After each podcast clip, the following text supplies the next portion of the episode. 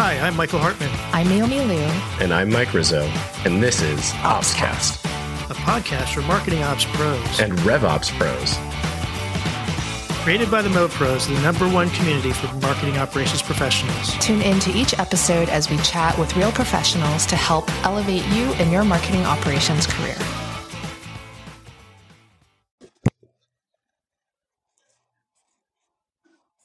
Hello and welcome everybody to another episode of OpsCast brought to you by the Mo Pros, now powered by marketingops.com. I'm your host, Michael Hartman, joined today by co-host Naomi Liu and Mike Rizzo. And we're going to do this again, the year of the...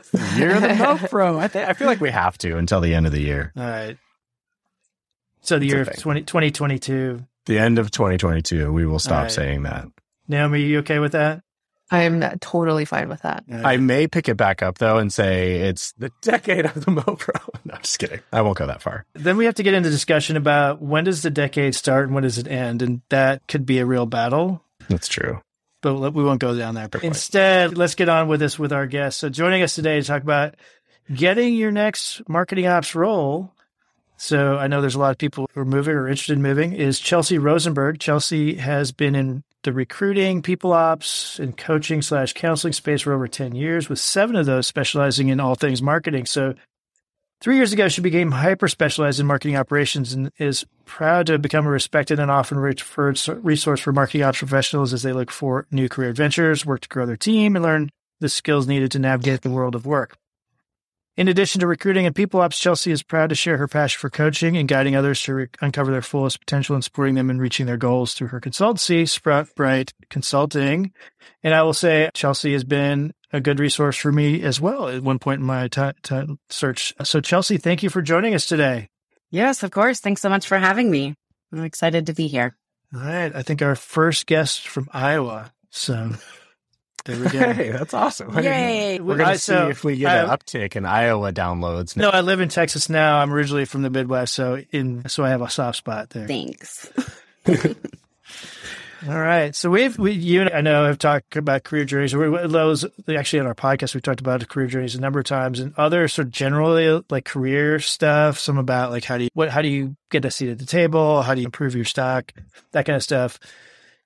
What we haven't really talked about is the nuts and bolts of finding another role. So why don't we start with Chelsea, how someone should approach going from maybe there's more than one take on this, but more from a more junior role, maybe an early initial role to a more senior role and start with there. But, and then what is your advice for listeners who either want to go from an entry level to the next step or from an individual contributor to a management role?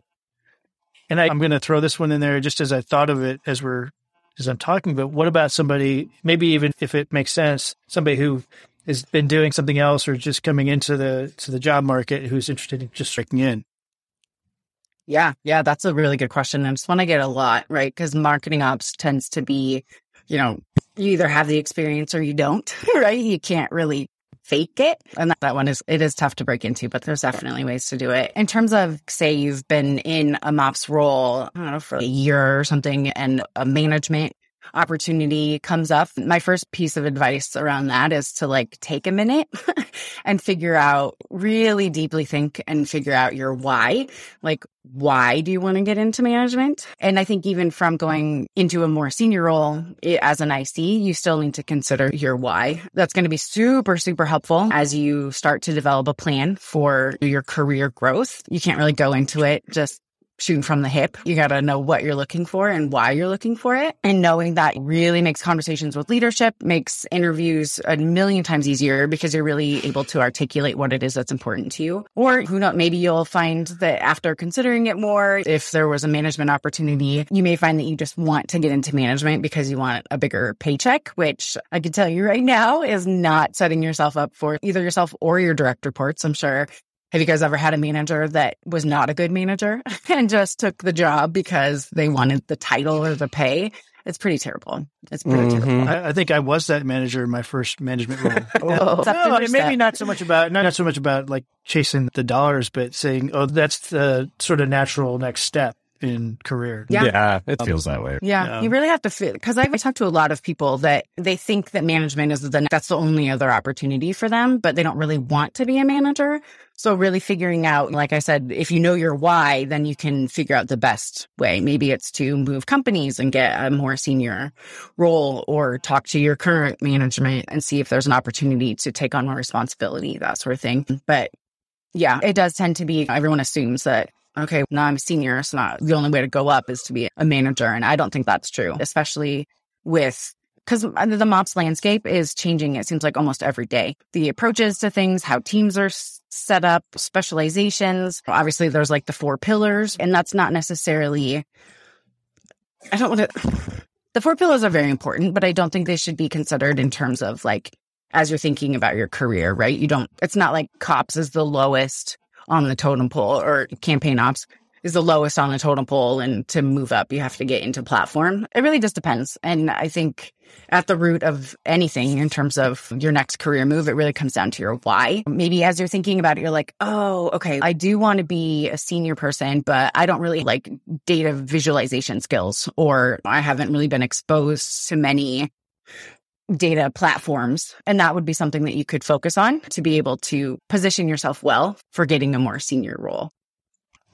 And another thing I would add too is talk to the people that are doing what you want to do. It's one for networking, which is so important. And I feel like I'm just like beating the drum that everyone else has been beating about the importance of networking, but it's really, it's true. Both from a get the job you want. It's all about who, and also from a perspective of learning right? The only, I know there's a lot of people that are like, oh, I learn best by doing, which is great. But if you don't have access to, I don't know, maybe you're interested in learning Pardot or something. If you don't have access to a Pardot instance, it's all theoretical. So you want to talk to people who are actually doing it and learn from them.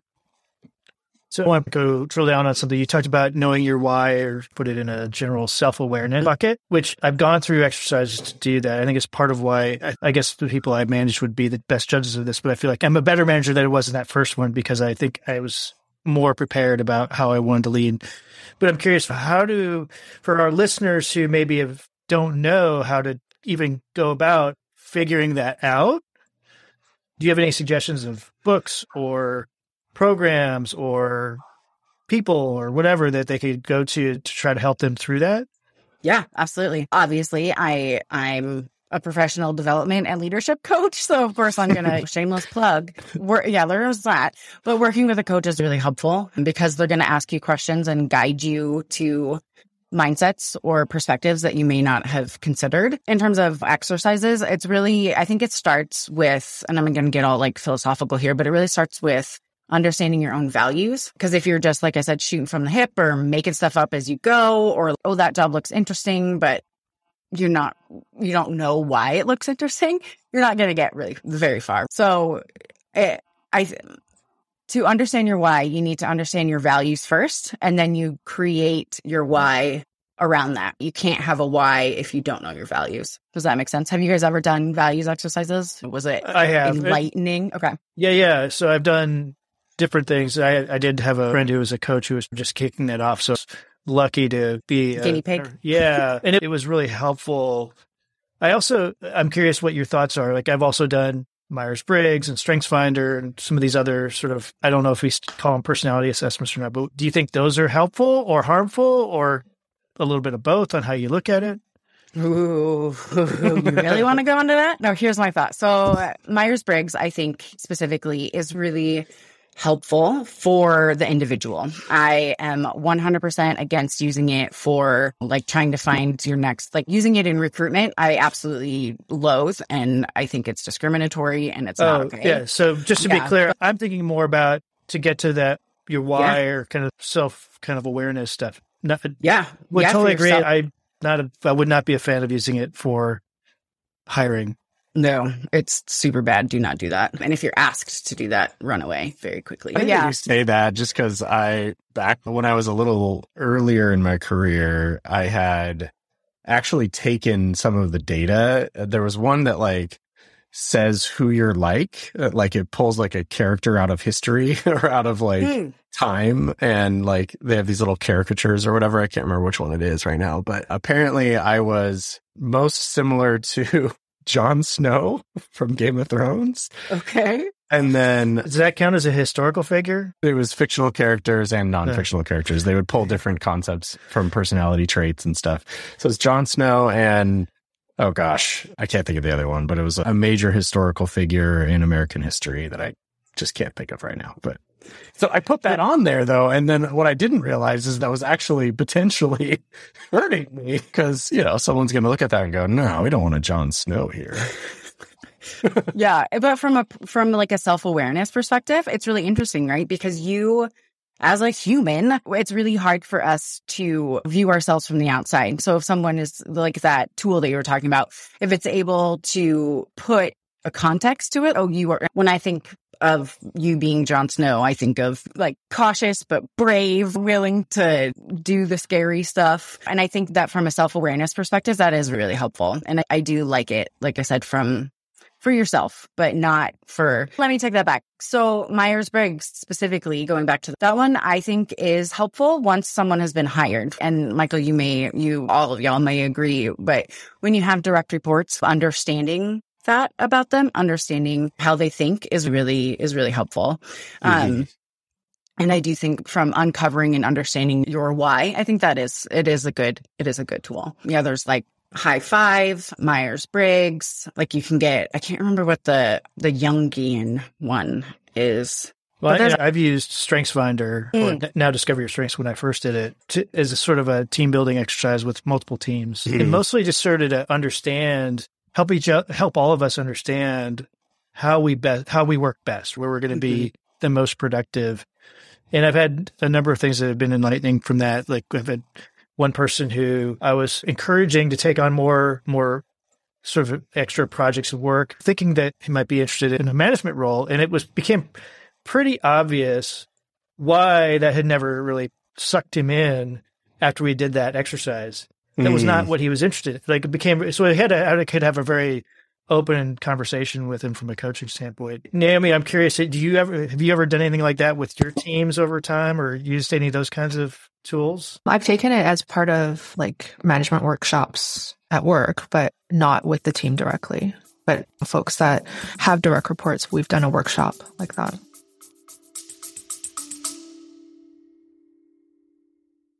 Hey everyone, it's Mike Rizzo here, and I'm interrupting your episode to bring you a brief message about, you might have guessed it, Mopsapalooza 2024, our second annual conference held in the vibrant city of Anaheim, California.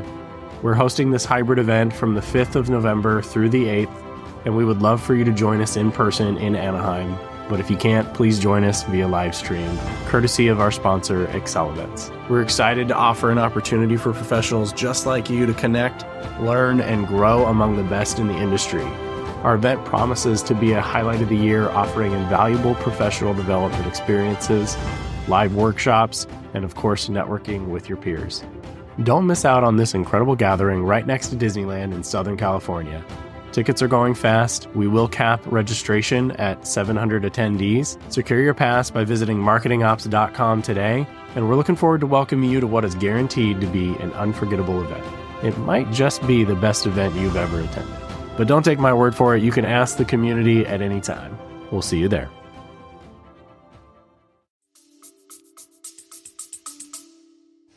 Yeah. I found this to be interest like earlier in my career, I didn't I was like, cool, like some data about me. And then as I progressed along, I found it and I still find it quite difficult to operationalize that or use it consistently. And it, especially as a, just a team member in general. If you're managing people, it's a little different. Maybe you part make it a part of your routine to remind yourself of who that individual is according to these results and have an open conversation with them, but keep that sort of a part of your engagement strategy. But gosh, as a team member, like I've gone through those exercises a number of times. And we even went so far in my former organization to pin them to our like little cubicle like area so that if somebody walked up, there's at least some sort of frame of reference to say, oh, Mike is a so and whatever. But gosh, it's really hard to leverage that and say, oh, what does that mean again? That means that they need a minute to stay quiet, to think about their response. And that isn't awkward, whatever it is, but it's hard to operationalize that. And that's the thing that I find most difficult about all of it. But ultimately, I, earlier on, I passed it off a little bit. I brushed it away.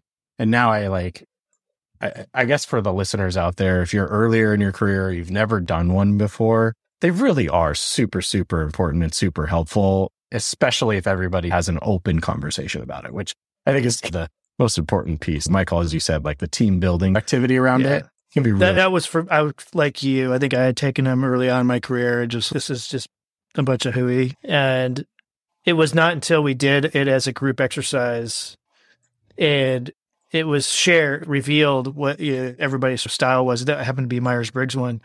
And it was a very interesting sort of experience to go through that and kind of understand how other people are operating. And But- again, it, it goes back to self awareness, right? And uh-huh. my mindset and thought around those types of things, the personalities and that sort of thing, is think of it as advice, right? You get to choose what advice you take. So there may be some super helpful nuggets in there. It may all be hogwash from iOS. So that was weird. Pretend that didn't happen. Sorry, Yeah. I said hooey, so it's okay. did say who.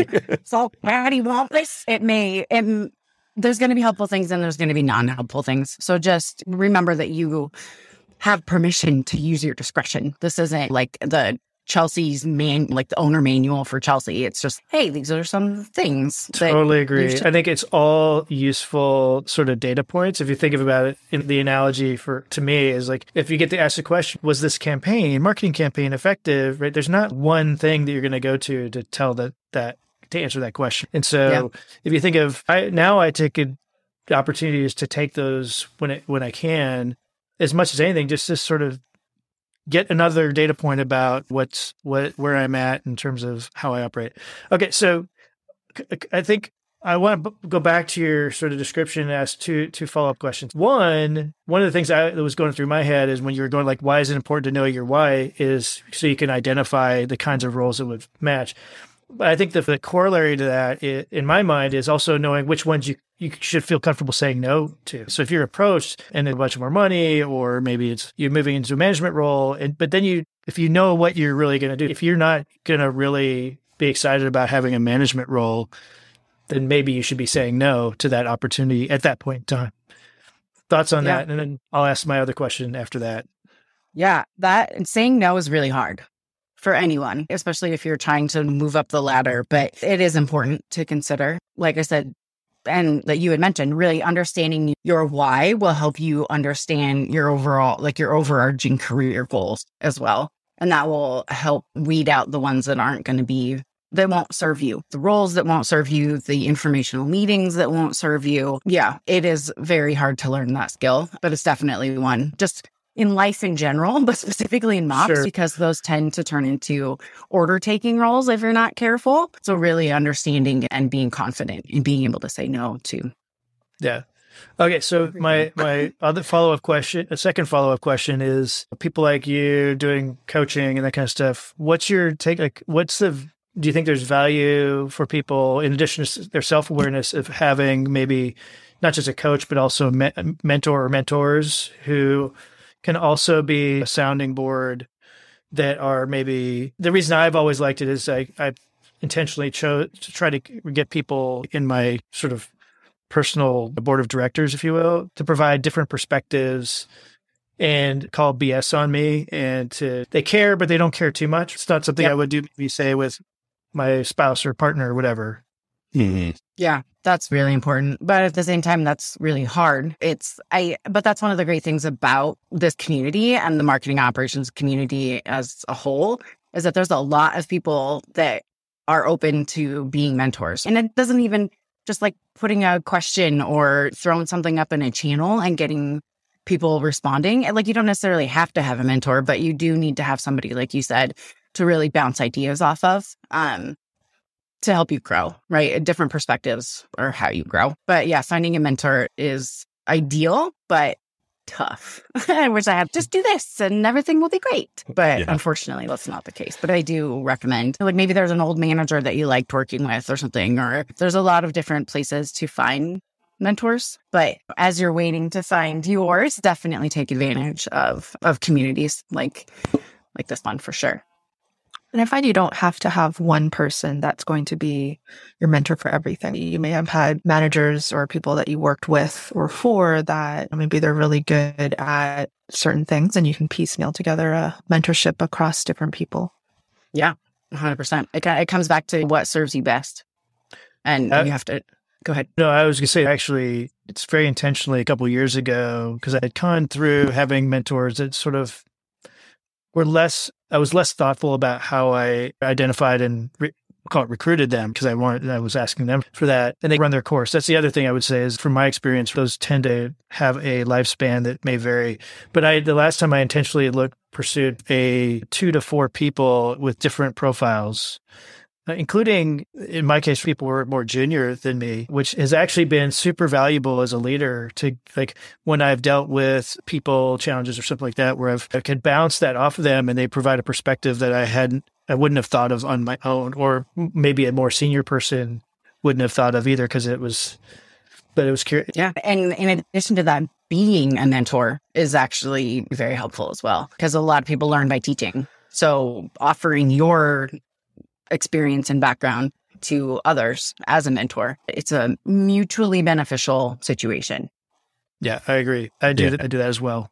We're this has come up so many times in our community in general. I know folks have found each other, either through Slack, through summer camp, or through the pro membership on Meetsy, where you're automatically meeting folks. And there's ways to have all that sort of happen. But I think we can be more like at one point we had attempted to be more intentional about this. And the timing of this particular part of the discussion is I think everything happens for a reason. I was just looking last night at a really well defined coaching mentorship program through another organization with a leading community and client success.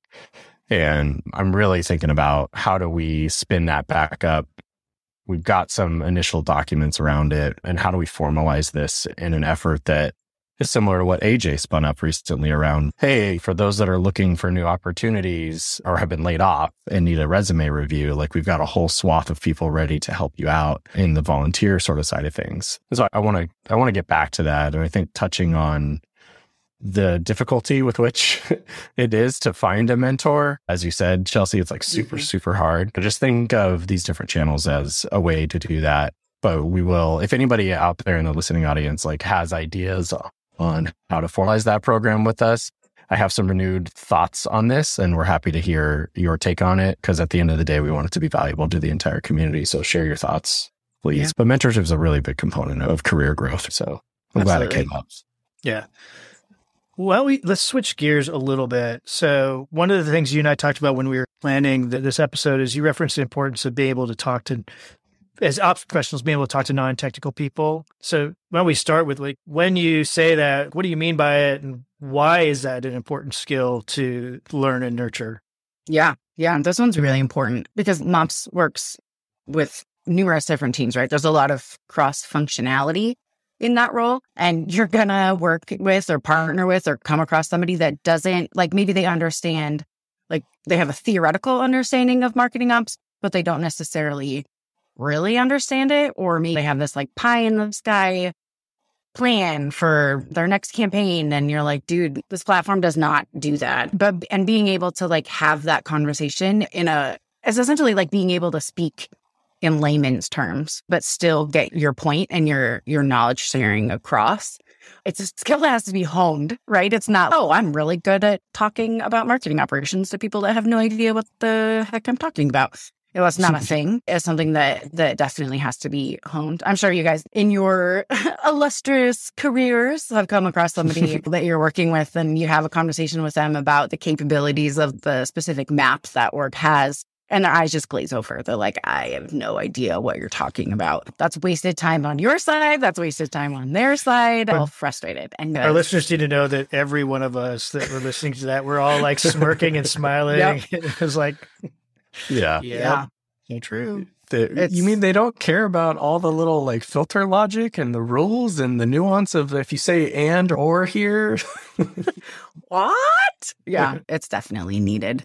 And that kind of comes back to full circle about the whole you learn when you teach others. That also is a skill that that you have to practice and a muscle that you have to flex often to make it. yeah, I, worth it. like take like action item, learn when you teach others, try to see if there's anybody in your org maybe. Let's start there. Maybe there's someone in your org in a sales role or in a different marketing role where you offer up the time. Spin up office hours and say, here are three things in which I'd be willing to share a little bit more information on and see if you can distill that down to a degree that is like understanding the fundamentals of why this thing matters. And to give you like a real time example of how that might have happened for me today was someone said, we really want to pick your brain on what is the deal with UTMs and attribution and all this stuff. I don't understand fundamentally what this is all about. And I had to go through today and try to like leverage a bunch of documentation and use some guiding sort of principles to say, how does this matter to who? This level matters to leadership. This level matters to a marketing manager. And why does that matter? And try to explain that if this value doesn't come through, then these uh, repercussions might happen or something like that. But just the fact that I had to sit there and try to break down something as nuanced and fun as UTMs really gave me an opportunity today to figure out like, all right, like how do you talk to someone that maybe doesn't have the technical understanding of something as potentially complicated as UTMs? Yeah. Yeah. And to do it in a non condescending way. yeah, at the end of the chat, at the end of the chat, they were like, "You're a really good teacher, thank you." And I was like, "Thanks." I had planned nothing. This is not a toot of my horn. I literally said afterwards, "You promise I didn't mansplain that to you?" And they were like, "No." And I was like, "Okay, I'm glad to hear that because you're trying not, you're trying to figure out how do I share this stuff without sounding like a jerk yeah. because you know a lot, and that's okay. You just it takes practice, though. It does. It really, I actually really don't know that much, to be honest. Ah, okay. Na- Naomi, I'm gonna put you on the spot here a little bit. So I know that you do. You've talked about this on episodes before. You do these QBRs internally, and I know you've talked about some of them are like what we just talked about. Are, do you are you using those as a way to help your team get that kind of experience of teaching like that, or are you doing it? How's that working? Mhm. No, so it's also an opportunity for the team to practice their presentation and educate like technology adoption and education skills. And the deck is always comprised of, I'll always start and end it, but everybody on the team has their part that they contribute to the deck and they're responsible for presenting their part. Might assume that I'm not good at that, so I'll never be good at that, which I fundamentally Um, just disagree with.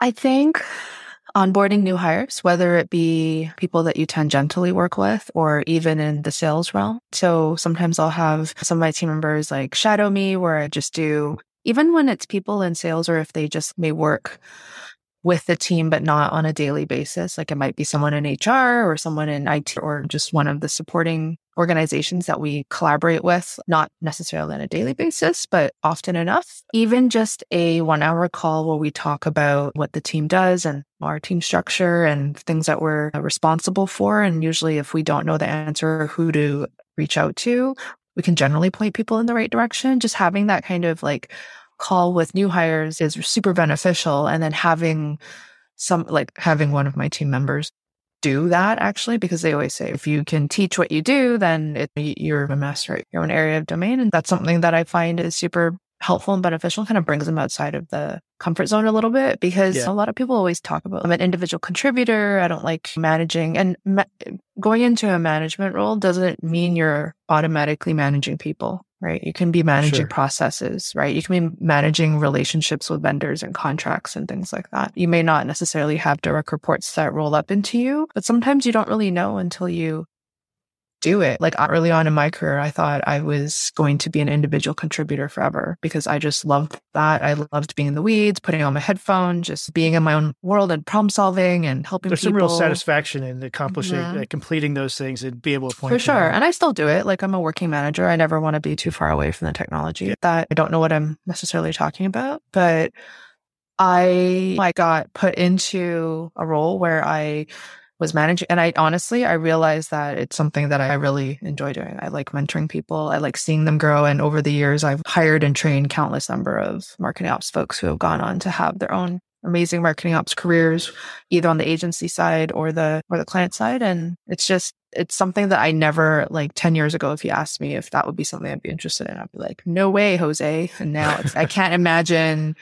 having a role where I don't mentor people. I'm with you. I don't know who it was on LinkedIn. I wish I could do a little hat tip to them the other day. It was either yesterday or today. I blew their, my days blur together, but they said, uh, if your people aren't leaving you, you're doing a bad job. And that was like how the post started. And I was like, Wait, what? and, and the gist of the post was essentially that, right, Naomi, where it's if you're doing a good job managing, coaching, and mentoring, they should grow. And eventually they're going to want to take on new challenges. And so if your people aren't leaving you, you're actually doing a bad job as a manager. Mm-hmm. You want them to reach a point where they want to try for more or you have more opportunity for them, hopefully, but that's not always the case. mm-hmm. Yeah, totally. Yeah, I remember seeing that yesterday too. All right, so let's let's go on to another area. So the, another thing that uh, kind of in the job search realm that we've talked about, Chelsea, is there are some common challenges that you see out there for people who are job seekers. What are you seeing as the most common sort of challenges that people are running into? And then another corollary, like again, are there are they different for people who are earlier in their career versus later in their career and the people management roles, things like that? Yeah, yeah, absolutely. What I've been hearing has been rumblings for quite a while, but it seems to have amped up in the recent, I don't know, what day is it? Months, we'll say. Recently, it's become more of a thing. And it's talking to people who like apply for a role and then get a call back, or maybe they're referred or something. And then they're talking to this recruiter who has 17 million other roles that they're trying to fill and they don't know about marketing operations. And they're like, looking at your resume, I see here that you worked in Pardot, but we are on Eloqua or, or Oracle or what name any other marketing operations platform. And they're like, so you don't have the experience that we need. And that Right. Oh, that makes me so mad because it's as a candidate, you then feel like you're like, wait, dude, or you feel like you're having to defend yourself in this really weird way. But the biggest hurdle is just recruiters and even some hiring managers, right? They don't understand the philosophy around marketing operations, the learning a new platform. Obviously, there's nuances and you guys can tell me all about them, but obviously, there's nuances, but learning a new naming thing, right? Or, or in this tool, it's called A, and in this tool, it's called B. Like learning that it's called B. That, what I'm trying to get at is that this the mindset and the skill to be successful in marketing operations can be utilized by any marketing automation tool, in my perspective. Because, and you guys tell me if I'm wrong, right? Those skills are transferable across different MAPs. And I've been hearing a lot of people like, I applied for this job and they said that I didn't qualify because blah, blah, blah. And then they're not given another chance.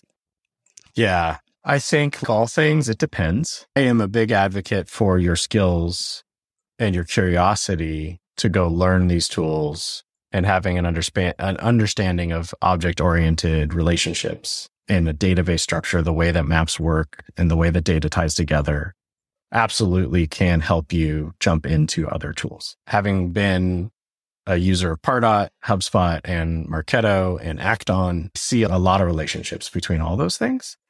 However, your palate and desire to want to go pick up the nuances of the tools because they are particular in their own particular way, they can make you a platform expert in a way that is very different than somebody who's scratched at the surface level of what the capabilities are. And so the it depends piece isn't about is your skill transferable?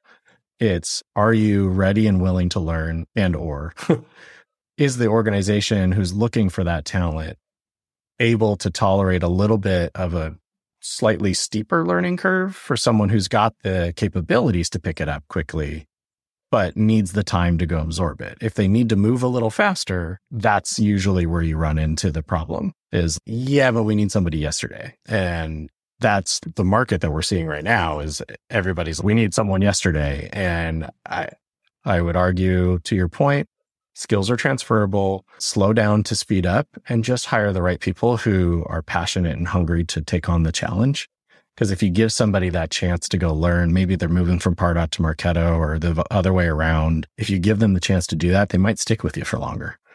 Just because, you know, they're like, cool, you gave me a great career learning opportunity and this is an interesting company. So anyway, that's my thoughts on it. Yep. I think we're all on the, Naomi can speak for herself, but I think we're all on the same page on this one. That I think there that it depends is probably the right answer in my book.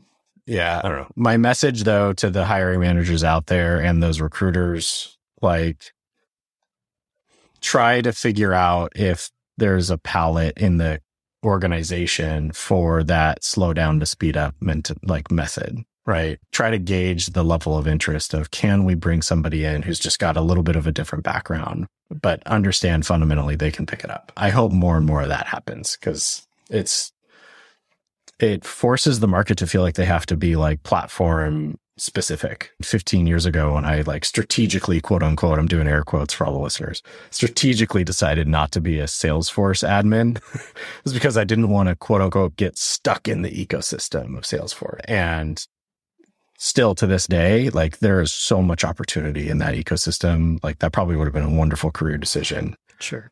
But there's I so think this goes back to knowing yourself mm-hmm. and what do you want to do. And although that may have been maybe lucrative in some ways, it may not have been got you probably almost certainly would not have gotten you to where you are today. Right. Yeah. Yeah. Almost certainly. okay. So I know we're, we're running a little bit short on time, but I do want to cover one thing for sure with you, Chelsea, and that is something that I've, I think our certainly the community is vocal about, and I know part of it I'm pretty vocal about, which is I'll put both related to compensation and job levels. I think there's sometimes a lack of transparency, which is what I think the community in general is really itching for. And I think part of that is because there's a lack of consistency that is out there. So I think if you, again, this goes to back to, I think the lack of real market data for recruiters on what the real market is like. So do you see that as a, still an ongoing issue? Do you see any hope that there's going to be improvements in that? In terms of the market data, I don't know. I would like there to be improvements there because, you know, when I'm trying to have conversations with hiring managers about or HR teams about where to put the salary band for that role, it is really hard. I've got my finger on the pulse and I feel like I know where what that looks like, but I can't. It's not like I go online and I'm like, okay, so here's the proof about why I think that. It's it is frustratingly not transparent. And I hope that will change. And it may, because like with Colorado and New York and California having salaries and job postings, I think that is going to, that's a wealth of data right? Like just go to Indeed or wherever and look for job postings in Colorado for marketing operations. And you're going to see uh, ranges from very low to like super freaking high. So that right now it's all over the place, but I think eventually it will it will even out and we will be able to find useful data around that. And I think part of it too is like talking about salary is still really taboo which is unfortunate. It's really unfortunate, I think. I think we should just be open about it, right? We shouldn't, it's not something to be embarrassed about, but it is, it will take some time for that to become less taboo and more people are talking about it. But have conversations with your coworker. Just be like, this is a really awkward conversation. And I'm going to ask you a question that sounds super personal and weird. What are you currently making in your role? And what did you make two years ago? What did you make before you got that title and whatnot? And just utilizing the resources around you for that type of thing when you're trying to figure out what your, when you're trying to figure out what your worth is, which it was gross to say out loud, but because mm-hmm. you are not your job. But anyway, who it is, it is still very cloudy. And I very much look forward to when it's not. But I think in the meantime, while we're twiddling our thumbs and waiting for an entire societal change. In the meantime, don't be afraid when you're on conversation, when on calls or meetings with recruiters or hiring managers.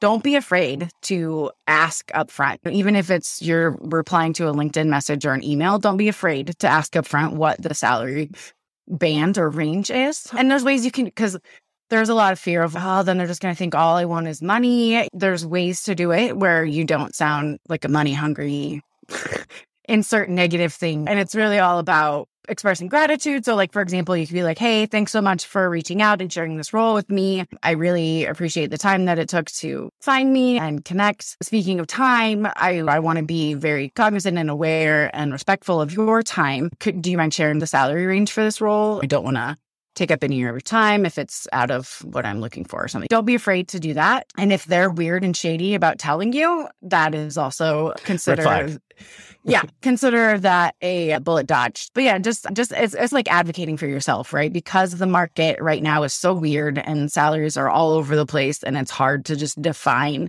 what uh, the correct range for, you know, your and other people's roles are. Definitely advocate for yourself and don't be embarrassed or afraid to talk about it, honestly. Yeah, I think that my my one point on this I would say is what you just described is there's ways to ask the question that are not won't come across as just offensive and rude and, and, all that. I think there's reasonable ways to do it. And yeah. I don't think you should feel bad about it, even if it's an awkward, uncomfortable thing to do. Be really proud of the data that we're getting on this in our state of the MoPro research. Like I pulled it up just to look at it right now. We'll publish it in the next couple weeks here from this recording date, but it, like we've sliced it in a few different ways. So we're looking at years of experience. We're also looking at it in terms of company size so that we can try to give organizations a flavor of what you might expect depending on maybe your budgetary sort of constraints. If you're a under a 100 employee organization with a marketing ops person, you only have it it doesn't change what their value is. It just changes what you're actually capable of paying. And some people are willing to take on learning experiences for startups and that's okay. But we try to present that data in a couple different ways to make that stuff more accessible in the market. And then what's coming along with this state of the MoPro research this year is free job guide templates for hiring managers to understand really what it looks like to write for those roles from management up to even executive director plus roles. And those were all worked on, I think Mr. Hartman helped us out with those. Naomi looked at them. About like 10 other folks helped us try to figure out what those those templates might look like. And so I'm particularly excited about this community's ability to set some of those standards, as well as as we wait twiddling our thumbs for the market to shift on standardizing on salary transparency. At least this can be a guide for the market to baseline against. Yeah, I think it's great. All right. So, Chelsea, let's get it down to some maybe some brass tacks here. So, if people are listening and they're like, I'm ready to move, I want to start looking for the next thing, or I'm in the middle of it, what are some best practice or suggestions for how they should, where you think they'll get the most out of that and find something that best fits them faster, maybe?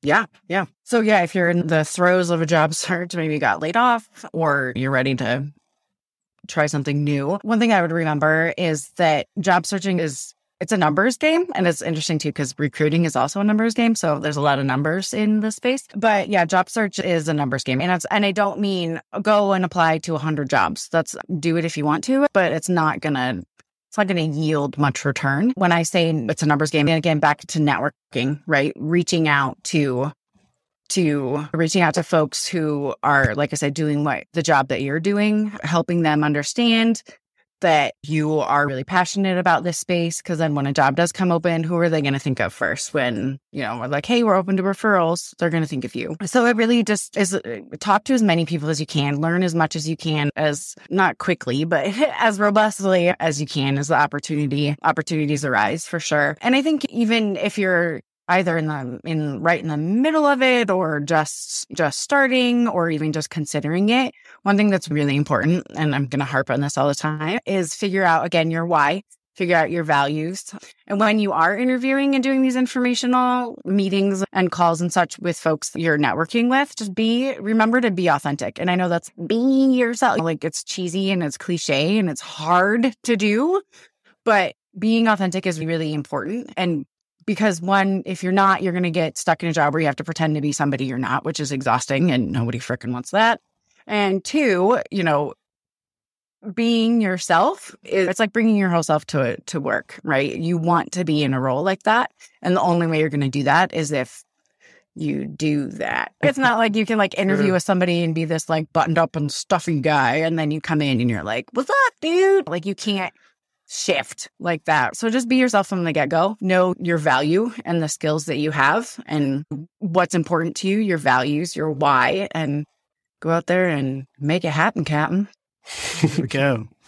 I love That's- that advice. That's fantastic. Just for all the listeners on this one, Chelsea is going to be involved in the community. So I will shamelessly plug for her. You will see a bit more of us doing some work together to help enable this group. We have another coach that's going to help us. You all probably know her name's Hannah. And so there's going to be more. We're working on this. And so, Chelsea, I appreciate you taking the time to share all this stuff between the state of the MoPro research, the job guide templates, folks like yourself, volunteer mentors, and volunteers that are offering all kinds of different things in terms of resume review and programs started by our community. This is what it's all about.